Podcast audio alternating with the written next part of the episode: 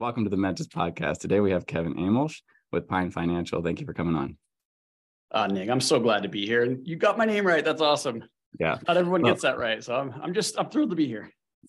Uh, it full, full uh, transparency here. I was coached ahead of time uh, on how to do it. So well, thank you for the. Uh, You're not supposed to say that. Uh, you know, thank you for the time today. You are in the private lending space. Right. And that has got to be quite interesting. Uh, here we are in the uh, the, the early months of 2023. Actually, this is just in the beginning of April. And today, I'm sure your business looks a lot, lot different than it did a year ago, or or maybe it doesn't. And can you talk about, you know, how is the the private hard money, you know, space evolving, or uh, is it is it kind of being used even more now that people are are you know uh, unable to get credit as easy? And uh, can you, guys, you know kind of give us what's yeah. coming in the future? Nick, that's such a fascinating question. So I, I started Pine Financial 15 years ago. So I need to go back to that briefly so we can get some context around this answer. Um, but back then, this is right when like the SAFE Act was coming out and all the regulation coming out of 2008. Um, so it was very difficult to get financing. And so you saw more and more private lenders entering into the market to supplement and, and to help real estate investors do their transactions. So that's kind of when it started getting popular but it was literally the Wild West. Like anything goes. There were no regulation.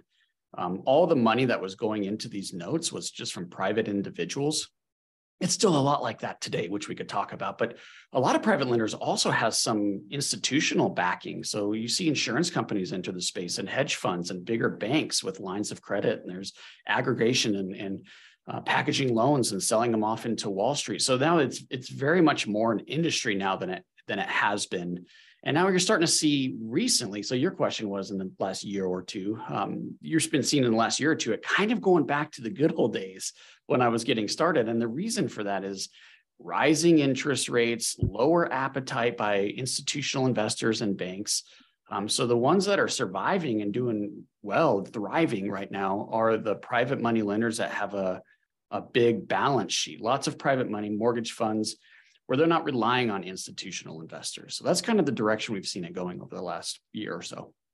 Okay. So if you're not using the institutions, maybe there's not so much uh, I guess those guys are really strict on timing and what you're going to be doing, and they put you kind of in a square box, and there's totally. no creativity. They, That's right. You are gonna you're gonna fit our program or, or not. I guess your type, and I'm assuming that this is a balance sheet that's created by investors that you have put together. Is that correct? Yeah. So my structure, we we started our first mortgage fund in 2009. So that was about a year after we started the company, and and I started that fund because of the feedback I was getting. Private investors don't want all of their money in one individual loan. It's not enough diversification. It's not liquid, right? Because you the private money, the private note or private loan space isn't a liquid market. I mean, there's no there's no market like the stock market where I could just trade notes, right? So I have to go find my own buyer, and then I have to discount the note in order to get that sold. So the, they wanted liquidity, they wanted diversification, and they wanted a smaller investment amount. So we started the first fund in 2009, and now we have four four mortgage funds. So when I say balance sheet, it's really encompassing all of those funds, and we have individual note buyers that prefer the individual stuff. Um, so we'll sell off notes to them uh, on an as needed basis, I guess. If we need to free up some liquidity, we'll sell off individual notes. Um, okay, so, you that's have kind of how we're structured. Yes, you have four funds, and they're all evergreen. Yes. Okay, and then they're uh, what what state did you create those in? So everything's in Colorado. Okay. So we're we're based right out of Denver. Uh, we loan in different markets, which we could talk about, but yeah, we're we're headquartered in, in near Denver. Okay, and the majority of uh, your business is is in Colorado or kind of all over the country? You know, we are really focused on Colorado and in Minnesota. Um, I know you're in DC. We do some in DC and then in Wisconsin, but we're really restricted to those four states. Mm-hmm. Um, to be safe with the money, you really have to have boots on the ground, looking at the properties, people that you trust. So it's it's difficult. This is a difficult business to expand geographically, sure. unless you're just not worried about protecting the money. Okay, so just just as a quick background, the the typical loan that you're doing is a um, a real estate investor who's purchasing, let's say, a, a house or maybe a small apartment building, and they're going to do some renovations, fix it up, rent it out, stabilize it, and take it to a permanent lender. Is that is that kind of the space that you're filling? Yeah, I mean, you, the way you describe that um, is more on the commercial side. So we have about 80% to 20%, 80% resi, 20% commercial. Okay. On the commercial side, almost all of our takeouts is a refinance. So it's a bridge loan, it's a value add loan. Um, we're basing our loan on the stabilized value. All of that's true. On the residential side, most of our clients are flipping out of it. So there's no takeout lender. They're they're fixing the property up or building it and they're selling it to an end user. Okay. So they're basically just a construction note or something similar to that. Um, and I guess why would an, investor want to use your group instead of a uh, maybe a conventional bank or a local bank who can give you the flexibility, uh, who can actually structure a construction loan on some local residential properties and might be in the, you know, today maybe in the six to seven percent interest, you know, uh, range, or is this because they need speed because you are trading off speed for for cost? You know, kind of what is the the value that that you're able to you know to bring to the uh, to the investors? Yeah, Nick, and I get this question a lot. We teach a lot of classes on on hard money and how to use that as a tool in the tool belt for real estate investors. And this question comes up all the time. And it was interesting you said the bank and flexible flexibility. You don't typically hear those two in the same sentence because banks just aren't flexible, right? We we talked about that earlier. It's it's it's a box, and and that's no different from um, loaning to lenders or loaning to real estate investors, there's still a box you have to fit into. And, and private money notes and private money lenders, they have that flexibility. It really is true common sense underwriting. So some of the reasons people would use a hard money lender and pay these really high interest rates, leverage is the biggest one. Like if you have, if you're not putting money into a deal or you're putting little money into a deal, you have more money in your pocket. Cash is king that creates some security for you, your liquidity, your reserves. Those things are important in business. Uh, but not only that, if you have another deal that comes across your desk and you've put all your money into you know one deal because you had big down payment requirements and all these other things, you're limited. You might not be able to do that one that comes across your desk. So this is a good way to supplement other types of financing. Um, so it's not necessarily a, uh, real estate investors' number one go to. I have to go borrow hard money, but it some do, but it is a great way to supplement and a way to scale the business. Um, sure. There's more ways. You mentioned speed, speed, absolutely. Um, ease of the draw process. Banks are slow in the draw process. And, and if you're doing a twenty or $30,000 flip, you need that money to go quick because you're going to be out of that. You're going to be out of that project in four weeks. I mean, it might take four weeks to get the money on the first draw with a bank. So it, it's, it's just ease, flexibility, um, service, local experts, all of those things. Okay. So on the residential side, if somebody comes to you, they're going to get a loan in the neighborhood of what loan to cost, uh, or maybe even what loan to value, and what is it going to cost on an, on a typical range for interest and points going in or out. Yeah, it, varies a little bit depending on the market. It's all supply and demand, right? Uh, but to give you an idea, you're between two and four points in origination. A point is a percent in the loan amount and a lender fee. So a $100,000 loan, two points would be $2,000 fee. Um, and then the interest rate's 12 to 13%. Okay. Now, as far as the leverage, you said loan to cost. So loan to cost, depending on the loan product, we have a couple of different products, but our flagship, the one that really got us going, we didn't have a loan to cost ratio. So we would literally loan 100% of the project, but we would cap it at 70% of the completed value. And then we're going to do the construction draws and the inspections to make sure you actually hit that value. So we're okay. at 70% or less of the value. And as a part of that closing process, I mean, to be trading off that kind of those kind of points up front, typically you're going to be getting, um, you know, you're going to be getting no prepayment penalty. Right. Um, is this a full recourse or is it non-recourse? Yeah, we're doing especially now in this environment. I know you want to talk a little bit about the environment, but uh, right now we're doing everything recourse. Okay, so you have full recourse to the personal person who owns the company or who's doing the flip, uh, what kind of background checks are you doing on those individuals? Are you checking their liquidity? Are you checking their jobs? Um, uh, you know, a lot of times real estate investors are very, uh, maybe they're they're not cash rich. Um, they're yeah. just asset rich. Uh, you know what what's checking the box uh, for the people that you're working with? It's so funny how you say that because you know I, one a good friend of mine used to always say you can't buy beer with equity. So, mm-hmm. but it's true, right? And and you get these real estate investors that come with these big balance sheets and no money. Um, so I, I, totally agree with what you're saying. Uh, we we get a full package. So we're looking at bank statements. We're looking at tax returns. We pull the tri-merge credit report. I want to see all three of the credit bureaus and and how you handle and manage your money. So it's not like the back when hard money was getting started, where you fog up, you know, breathe on a mirror. And if it fogs up, you're you, you're approved. Like you actually have to approve, be approved for the loan. Um, much different uh, as far as our qualifying factors. What we care about most is a profitable transaction and some liquidity. Look, I say it all the time. Banks or not banks, businesses can go out of business even if they're profitable because it's all about cash flow. And real estate is a perfect example of that you have a payment goes out every month to your bank for the loan on, on the property. You talked about the property that you're working on right now. I'm, I'm sure there's some type of bank financing in place there or conventional financing. Every month you make that, that payment, Nick. Some of that goes to principal, some of it goes to interest. Well, that principal portion, that's not an expense. So that shows up as profit on your books. Yeah, it's money out of your pocket every month, right? So that's that's why cash reserves are so important um, to, to stay safe it, cash and you know is king in so many different ways. It's for sure. speed. It's for uh, you're going to get different access to the banks. They're gonna they're gonna you know give you different products that aren't available to other folks. And this is all relative to what what level each person is at. Whether they're at kind of the beginning stages, it's probably a local bank who's going to you'll be able to get some better relationship quicker.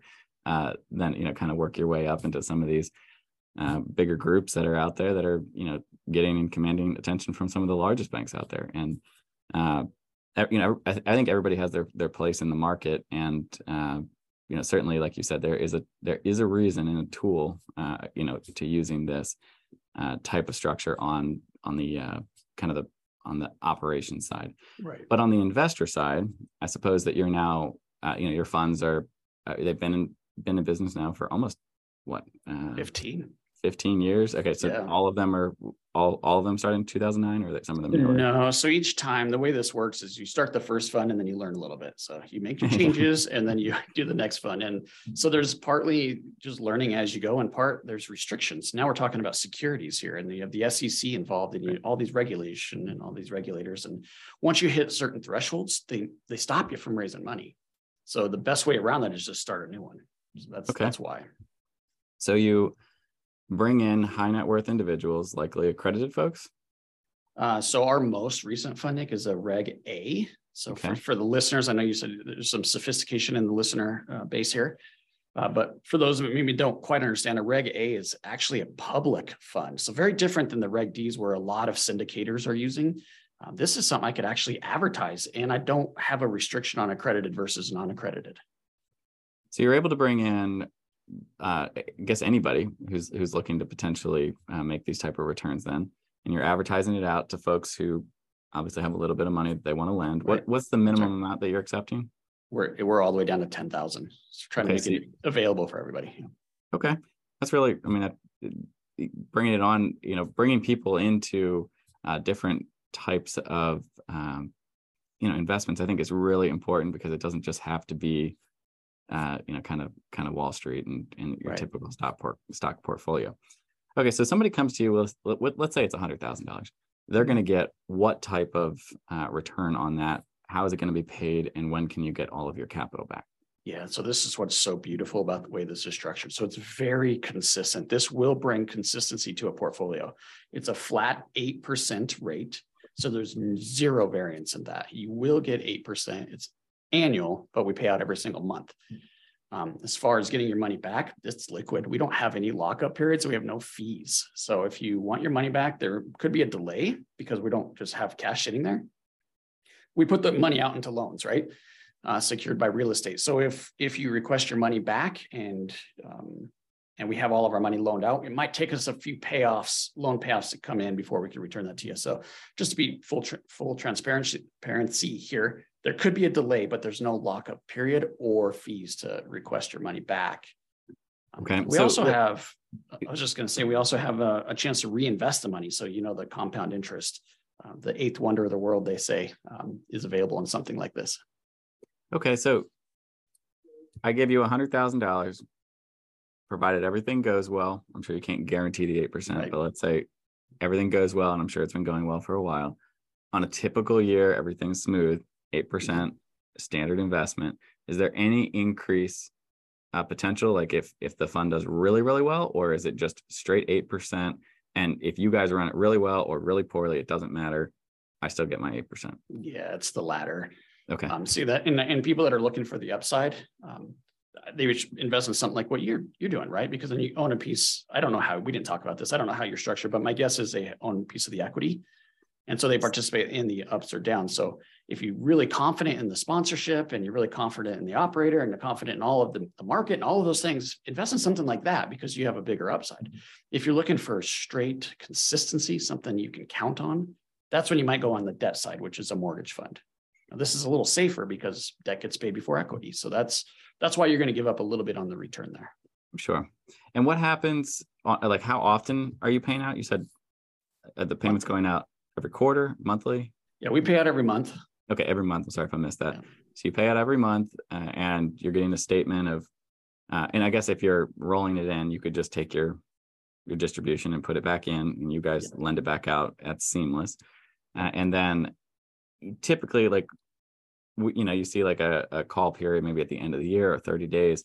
Uh, but how are you documenting kind of like a open ended? Is it are you advertising a non liquid, um, you know, type of fund where you know you need a little bit more time, or how how are you kind of documenting? I need some time to get you back the money. Yeah. Uh, but with with an open ended timeline on that. Yeah, so the, the attorneys are great at this, right, Nick? But the way that the way they structured this in the offering documents is after 30 days, you could request your money back at any time. So they had to put something in there. So we did, we said one month, hold it in there okay. for one month. After that, you can request the money back. And then we will get the money back to you within 90 days. And then this is the little catch that they put in there, assuming we have the money available to do it, right? So okay. if there's a giant run, like you would see with, like we saw with the uh, SVB, then we could halt redemptions, right? And keep everybody safe.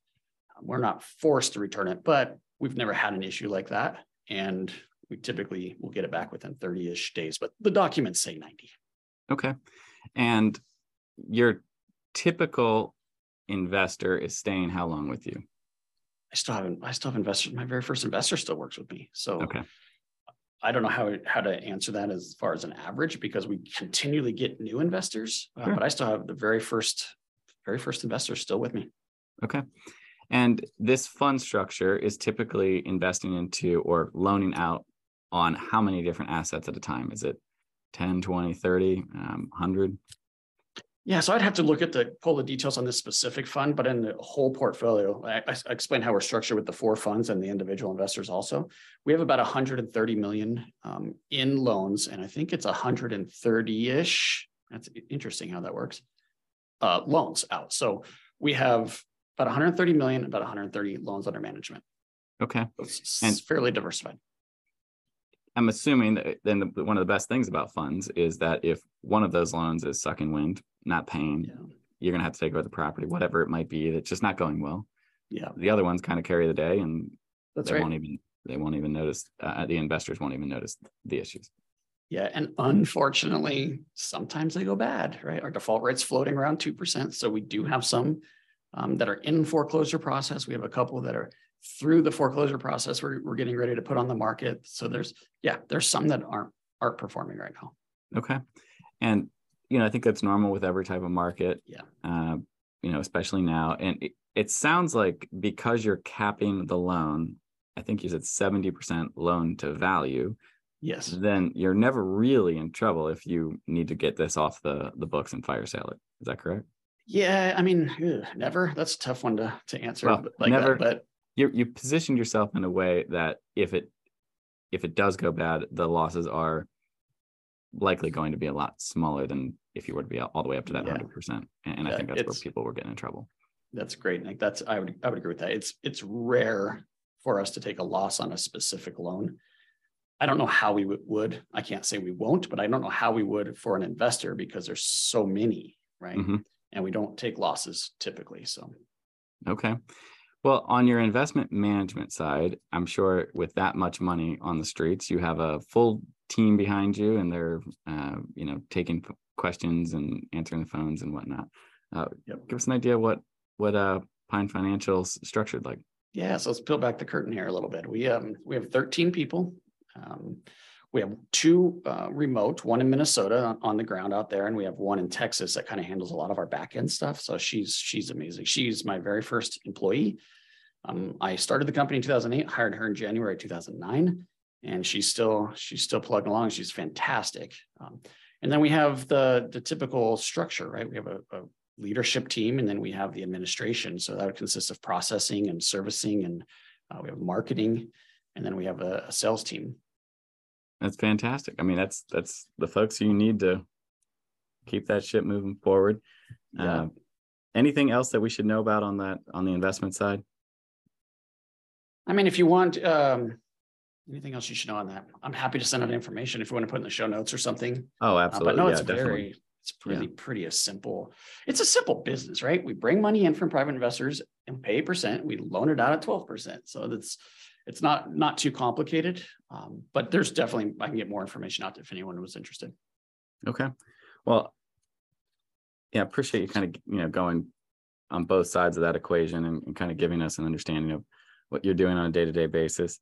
Uh, and now I kind of want to I want to pivot to what we're doing in the market, like as a on a macro basis. I mean, how has the the change in interest rates, the inflation, how how has that impacted you guys? Have you had to uh, extend additional money to to folks because they ran over on construction budgets? Have you had more defaults? You know, okay, is there something that we we don't know about, and kind of where are we headed in this in this whole craziness that we're watching? Yeah, so I'll answer first with um, how we're impacted, and then I'll try to help you with the where we're going. Um, obviously, obviously, this is very challenging for all of us.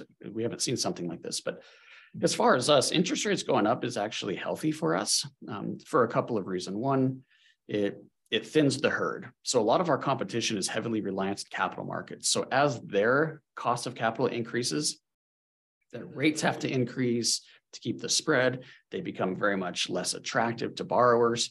We're steady Eddie, right? So we we we haven't raised our rates at all. In fact, we're trying to figure out how to get our rates down. Um, so it's very different, and, and we're able to capture a larger market share because of that and also with the tightening of credit. So banks are saying no. I had a deal up in Chicago. We do our, I didn't say this, but our commercial stuff, we will go nationwide um, just because it's a little higher quality borrower and higher mm-hmm. quality deals. Um, so we had an office complex in Chicago. I got a call and he says, I need to close this deal within three weeks. My bank just called me and told me they no longer have an appetite for office. So they had the term sheet signed, they had the appraisal, the environment, they had everything. And then all of a sudden the bank says, yeah, sorry, changing our mind. Um, so that's a good, I mean, that's a perfect example of how a company like mine benefits from the current environment. Oh, certainly. I mean, those are those are never fun calls. I don't think for the the loan officers uh, who are putting the deals together either. No. Uh, and sometimes it's you know boards that are many layers above, uh, you know, making decisions for the bank. But if they don't have the liquidity anymore and they have a major investor, uh, maybe it's BlackRock or something, you know, a big yeah. a big funding partner not come through, uh, then they're really going to change their appetite. We're definitely hearing that. Uh, I know that a lot of banks are offering much higher savings, uh, eh, or excuse me, um, savings account interest payments, you know, four or five percent now, just to keep some of that money at their at their banks because they got to keep their uh, you know loan loan ratios in balance uh, with with the money at the at the bank. And I, have noticed that uh, you know I think some sponsors are going to get jammed up uh, because they're with a bank that might not have that, that was historically more flexible, but now is very rigid. And I could see that being uh, probably good for your business. Yeah, it's fantastic. Yeah, and the way you describe that is so perfect because we're seeing the flight to quality now, right? You have these banks going out of business or getting purchased.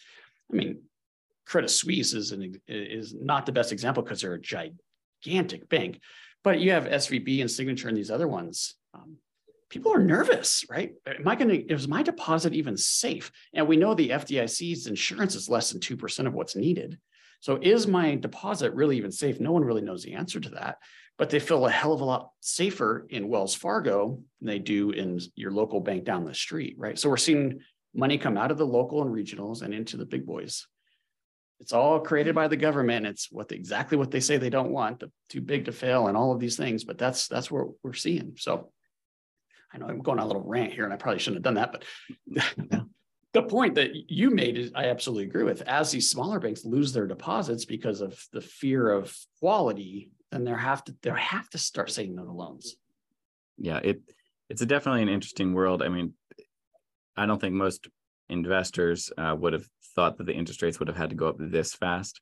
Uh, I mean, historically, they have had to raise interest rates to combat inflation, and I think sure. um, there are certainly folks out there who who might have been able to get this right, and they kind of knew it was coming. Um, but a lot of a lot of folks are not in the position where they can just sit on the sidelines. I mean, you know, you you look at some of the the really large folks in the world, the um, you know the Sam Zells and uh, you know these massive you know funds that have decades and decades of, of runway and a ton of liquidity. They can actually afford to sit on the sidelines, raise a fund, and, and swoop in here when people are in trouble. But for those smaller operators, and uh, smaller is relative. I mean, you might mm-hmm. have uh, a couple billion under under management and still be considered small in the real estate right. world. Isn't that crazy? Uh, yeah, uh, and those folks can't really sit on the sidelines because there's staff to pay and they have to keep doing deals. And I, I think it's really unfortunate the environment is not stable. And I know the Fed talks about getting us back to pricing stability, and and it's good for uh, you know the people at the at the lower income range. But I, I honestly think it's all just to protect uh, you know their interest and you know it, it's unfortunately been kind of self-made in their in their own way of of uh, kind of printing so much money and it's it's a shame that we're we're seeing it play out this way uh, at least in my opinion all of that said where are we headed in the next six months? Do you think the fed's going to pivot? Do you think the fed has to uh, stay the stay the course and we have to get inflation under um, control and just to hell with what happens in the bond markets and, and banks? You know at some point are we just you know flirting with a really big crash landing? You know what what's going to happen? Yeah and i'm dying to know if you're willing to share what you think but gosh this is such a tough conversation nick. They, you you look at what what's complicated about what we're experiencing right now um, you mentioned stagflation before you, you hit the record button but you you think about unemployment okay, and the relationship between that and inflation and typically you see higher uh, you would see you wouldn't see as low of unemployment as we have now with high inflation. Usually it's going the opposite way. But so what's causing that? I have some theories, like maybe the amount of people retiring, the baby boomers that are retiring, it's a massive amount every single day leaving the workforce. So that maybe it's artificially leaving unemployment low. I, I don't know, but um, I think we're we're seeing what's interesting is we're seeing inflation come down and unemployment stay pretty level. Um, you don't typically see that. So I think what the Fed is doing is absolutely working. Do I agree with the aggressiveness of it? Absolutely not. They should have started raising rates, I believe, when the real estate market could handle it. Like it was, we're hitting 20, 30% uh, price appreciation and we're low, record low interest rates. That's the time to start slowing it down. They waited too long. Now they're trying to correct, get to where they actually should be. Um, and get long answer here again, but we are seeing inflation come down. It's come down significantly from nine to six, right? And we're, I would expect that to continue because it takes six to nine months for an interest rate hike to actually work its way through the market and then finally hit the data because the data is a little bit behind also. So we're, we're going to see a continued decrease in inflation. And I don't know what the hell is going to happen with unemployment. I mean, this thing is, that's bizarre. Uh, but if we're see if we see that continue, then if we see inflation continue to fall, then we're going to see the interest rates start to loosen up. Um, uh, we've already seen it, right? Because of the bank failures, we've already seen what was going to be 50 bips down to 25. Um, I would be surprised if by the end of this year, there's no more increases. And then early next year ish, we'll start to see that soften, I, I think, especially if you see more bank trouble. Yeah, especially if we see more bank trouble. I, I hope that the the bond market can also play as a uh, inflation, uh, you know, kind of a deflationary uh, tactic to the market. It, will be interesting to see if it if it slows it down. I think it will because what what I what I think is going to happen is the banks are going to slow down on their lending even more than they were before. Some were already on the sidelines, some will join them on the sidelines, and some will just get really strict with who they're who they're borrowing yeah. to. Yeah. Uh, obviously, most new projects, not most, but I guess, yeah, I, I, guess you could say most new construction projects out there are going to face a, a big uphill climb uh, as far as trying to make it pencil because those interest rates are just not going to make sense anymore. If you're doing, you know, let's say you're trying to build a, a hundred million dollar building, you might have been putting into an escrow account what maybe three, four million dollars to build that project originally. Now that's probably more in like the 10 million dollar range. Probably. And the banks are probably going to force you to do a 10, 12, maybe 15% contingency on that project.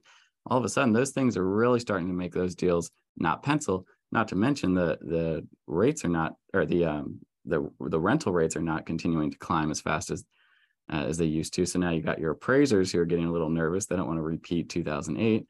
Um, and as far as that unemployment rate goes, it, it has been sticky. I mean, it, it's not really been, it's not it's moved weird, right? too much.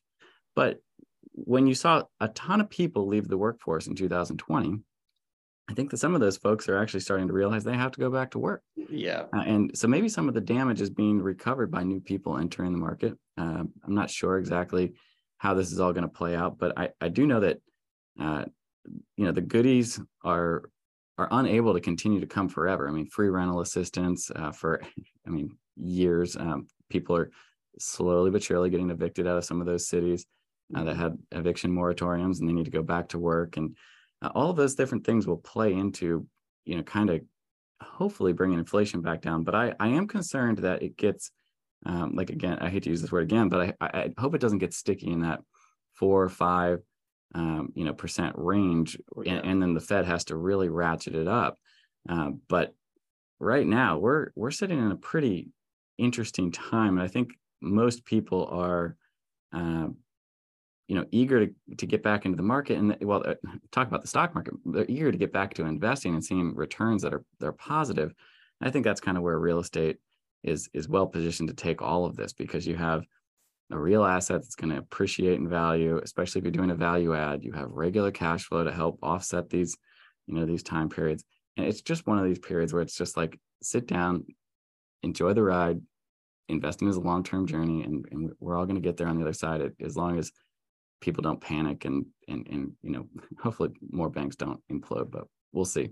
Um, yeah, yeah. I'm curious what you what you're seeing with the cap rates. Like you you used the word sticky a couple of times there, speaking on inflation, but what and, and unemployment. But what I'm um, what I'm wondering about is how is why is cap rates so sticky? Well, you see the those have to increase at some time. So I they're yeah. I feel like they're artificially low, but I don't know why that either. You know, I think they're artificially I don't know if they're artificially low in the residential sector, uh, meaning like single family houses and whatnot, because there's still such a high demand for that product. And I'm not sure we've reached the point completely yet where people can't afford some of those new homes because you're still seeing people borrow on long-term debt and still get into homes. Um, not nearly as many as last year. I mean, it's it cut what nearly in half. But I think on the institutional side, some of those center city assets, you are seeing the cap rate already increase as some of these debt maturities are coming through this year. Uh, Blackstone just put 232 million into uh, loan servicing. So these are these are definitely assets that need to be purchased and likely they're going to come off of them at a much better cap rate. That'll help reset some of the center city stuff. And i think once you see what and you got to uh, a mentor of mine kind of talked about how the institutions are what you need to watch. The institutions are having trouble with their center city core a plus assets and that that starts to trickle. And they're not really investing right now in new in new deals. I mean not at a not at the clip they used to. Uh, and if they slow down then there's an opportunity actually to buy some really quality assets uh, at, a, at, a, discounted rate, and they will likely be back to purchase them uh, in in the future as they need to put money back on the street because they can sit for a while, but eventually they do need to move their their capital as well. And I think that's going to all take time to unfold over the next second half of this year. And as the institutions, maybe in the early part of 2024, start to put more money on the street, I think that's going to trickle back down into the uh, the tertiary markets or the surrounding suburbs of of the different um, you know markets across the country. Yeah, but how Again, long does that take? So you're just you're talking about yeah the, the cap rates. I feel, I feel like they're sticky. I do see them starting to go up too, but it, they have to because interest rates go up and and and. I, I tell I tell my clients a lot, you know, like we see successful commercial developers and successful commercial real estate investors underwriting with like maybe a stress test of a, a percent or higher on the cap rate from what it comps at right now with the anticipation that it's going to go up, right? I'm, I'm sure you're probably doing the same thing. I think banks are as well. I mean, if, if a apartment building would sell in inner city at a four cap, let's say, um, which is, I don't know how anyone makes money at that, but that's, it's got to go up eventually, right? But we're still seeing those trade in the fours. That, I guess that's my point. So I think Even the lower. opportunities even lower sometimes. I mean, you know, before this, I mean, we were seeing some breaking the twos. I mean, it's uh, that's it's unheard of return uh, in the real estate world. I do agree that they they need to trend back up, but I'm not so sure that the free money's over. I mean, the the politicians will likely press the printing machine again because it it's easier. It's easier than causing pain. It gets them reelected. Uh, you know, I think it's uh, kind of the default. Never waste a crisis for DC. You know, they're they're gonna they're gonna take as much money and print it and give it to themselves as much as possible. Um, and some of it rains out into the markets. And unfortunately, what happens is you kind of reset asset values at much higher rates. I'm I'm not sure we're going to see a huge uh, retrenched. You know, I don't think we're going to see like a big retreat on on values. It, it maybe a little bit, but I, I don't think it's going to be 2008 Armageddon stuff. Oh I, gosh, no. I just There's don't see any of that for that. Yeah, um, but you you are seeing, uh, especially in the office asset class, you're starting to see people turn those over to banks, especially on that non-recourse stuff. So yeah. it's already starting. What would be good for this story or, or the you know the cap rates is the sellers who are now having to do debt maturities where they're just frustrated with a property because they have gone through the whole COVID process. They don't have evictions. They're, you know, they, they haven't had evictions processed or whatever. They're, they're just getting to the point where they're just like, all right, we're done. And these are in the non-recourse realm, a lot of these folks. And, and the banks are quickly going to turn those uh, you know, back off their their balance sheets, I'm sure. But uh, I, I do think this year you're going to see a lot of loan maturities. And yeah, I wrote this down. Let me see if I can find my notes real quick since we're we're right here. Uh, it's like almost 300 billion in 2023. Yeah, 200, that, 269 billion dollars in 2023 commercial real estate maturities term term out. That's what I'm talking about. That's, That's staggering. Gonna, we we've got three quarters left. All of that money is going to be addressed, either whether it's going to go back to the bank, whether it's going to get refinanced. You might be seeing, uh, you know, more money going into those those deals because you got to rebalance your loan. Uh, you know, because the bank might say your you know one million dollar property is now worth 900000 and we're going to give you a loan to value of only 70% right. 65% whatever it is and originally you had counted on that being based on a million dollar loan and all of a sudden you're short and you got to get that back in structure. And it's not just going to be a million dollar one. it's going to be these hundred million dollar yeah, uh, numbers know, big big loans uh, that are that are, i think is going to really put pressure on the fed to pivot because they're they're going to want to see that uh, some of this longer term debt is is uh, is able to get this commercial real estate refinanced and uh, more on uh, you know more on sure footing because who knows what happens if uh, interest rates continue to go up and I mean, if you if you continue to go this path, I mean, let's say it's two or three more percent up. I mean, at what percent or at what yeah, at what interest rate is that just people just say, okay, well, I, am not coming up with that additional money. You can just yeah, have it back. I'm out. Yeah. And you're going to see that for sure. And yeah, banks, that's going to happen now. As much as they want to work these loans through, they can't. And you know this probably just as, as well as I do.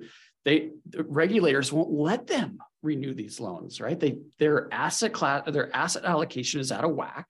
They can't have DSCR loans at point like eight, at a point eight. You know, it has to be at one two or one three or whatever the, the ratio is.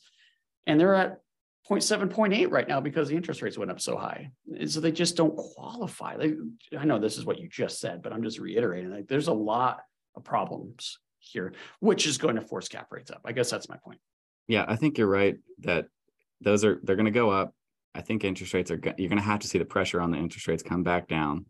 Uh, and along the way, I think there's going to be some carnage, and potentially that unemployment rate's going to go up. I mean, it is I mean, Chairman Powell literally says on his in his like monthly speech, well, not monthly, but it seems like they're monthly that they're raising the interest rates. But yeah. every time he's talking, he talks about the unemployment rate and how they want to drive it up. He says it yep. in front of Congress. There's no secret that they're trying to make people, uh, you know, kind of get get laid off, and that, um, you know, obviously doesn't doesn't help. Uh, you know, businesses grow and everything, but I think it's just kind of one of these, you know, kind of keep keep the businesses lights on, you know, kind of batten down the hatches and get through. Likely, most people don't want to hear this. Likely till 2025. I mean, it's it's going to be a little bit of a long road. I think. I think that's possible, except for you have an election year next year. So we'll see how that impacts things. I could, I, if I never had to hear one more presidential election, I'm sure there's many people who would agree with this. I, it just, it's just noise. It, it's just, uh, it, it, yeah, it doesn't. I don't know. I think that's why that's why the stock market really is frustrating to me. Is you know you can have these, um, you know, press releases that can hurt a stock based on no, uh, you know, real backing based on what the company is actually doing. And I think there's going to be some amazing buys um, you know, I think for people, if they can get in and pick the right companies and actually know what they're doing, not guessing, and actually know what they're looking at and and have a good investment thesis for going forward. And I think the stock market could be good for folks, but uh, you know, I think real estate it always comes back to me. It's like I, I want to know who's who's operating the the real estate and um, make sure they have skin in the game and and that's that's kind of why I bring it back, especially on the tax side. You know, right now, uh, depreciation is such an important piece. Uh, you know, when you're trying to keep the money, it doesn't matter how much you make, got to keep it as well. Um, so, you know, I don't know. I I could talk for hours on on where we're going, um, but we're all guessing, and I think it's just important to go back to the fundamentals. Make sure you're buying good products and good markets with good people that are doing a value add approach, Right. and make sure there's as much cash flow as possible and uh, good liquidity on the other side. You know, keep it in the bank. Uh, you know, make sure your your sponsorship team is is in a in a good position to carry it through. Um, even if they have to raise additional capital, that's going to happen uh, for even good groups. I mean, look at Blackstone. They're, they're that's some of the best in the bit. You know, these are the best in the business having trouble. Um, and you just gotta gotta hang on and keep it uh, because if you turn it back, uh, that's that you're just literally losing the money, and that that's not acceptable in my opinion. So, um, Yeah. Kevin, I agree. I agree. That's why I stick to real estate also. Same reason. Yeah. Same reasons. I don't understand the stock market. I'm competing with way too many people that are way smarter. Real Yeah, estate, well, local, I can get my arms around it. You're competing with what's already been going on is artificial intelligence in the stock market Oh, and you're dealing yeah. with uh trading at the nanosecond and you know it's all these little things is like you know, clearly Yeah, the little guy is at a disadvantage Yeah. um, but if folks want to invest with you or want to learn more about your company where can they find you and if they had more questions about what we're talking about uh, is there is there a website or something that i could point them to Yeah, for sure. So the, I want to mention this, the, the website, thepinereport.com, thepinereport.com is a great place because there's two reports totally free. One of them is about private note investing and how to stay safe. So I get calls occasionally from people like, I just, I've invested in a junior position and now the senior's foreclosing. I don't have enough money to, to protect my, my investment. Is there can, anything you could do? I get those calls quite a bit. So it's like walking them through how to get out of the situation they're already in. But gosh, it'd be a whole lot easier if they never got into the situation. So I try to help people by, I wrote a report about that. So that's totally free. And then the other one is, we talked about the economy today, Nick, and, and we talked about how uh, it does not resemble 2008, which I 100% agree with. What it does resemble a little bit is 1990, early 90s. After the savings and loan crashes, when interest rates were through the roof and they were inflation was through the roof, and so they started raising rates, and so that I think it's more uh, resembles that recession. So I wrote a report comparing what we're going through right now compared to that recession. And that report's on there as well. So thepinereport.com. Otherwise, me, I'm at pinefinancialgroup.com. Well, I really appreciate you coming on and talking about the hard money business. It's uh, certainly here to stay. Uh, the folks who are in it are all not created equal. Uh, you know, make sure that, uh, you know, I think it's really nice to see that you guys are likely a very highly reputable above board operator. Uh, and, and you know, you some of that, some of that, uh, I guess, weeding of the industry will probably be good during during this Yeah. downturn, just like any other industry. Um, but I certainly appreciate your your insight, and hopefully we'll catch up with you soon on the other side of this recession and see how you guys made it out. Yeah, you too. I really appreciate you having me on, Nick.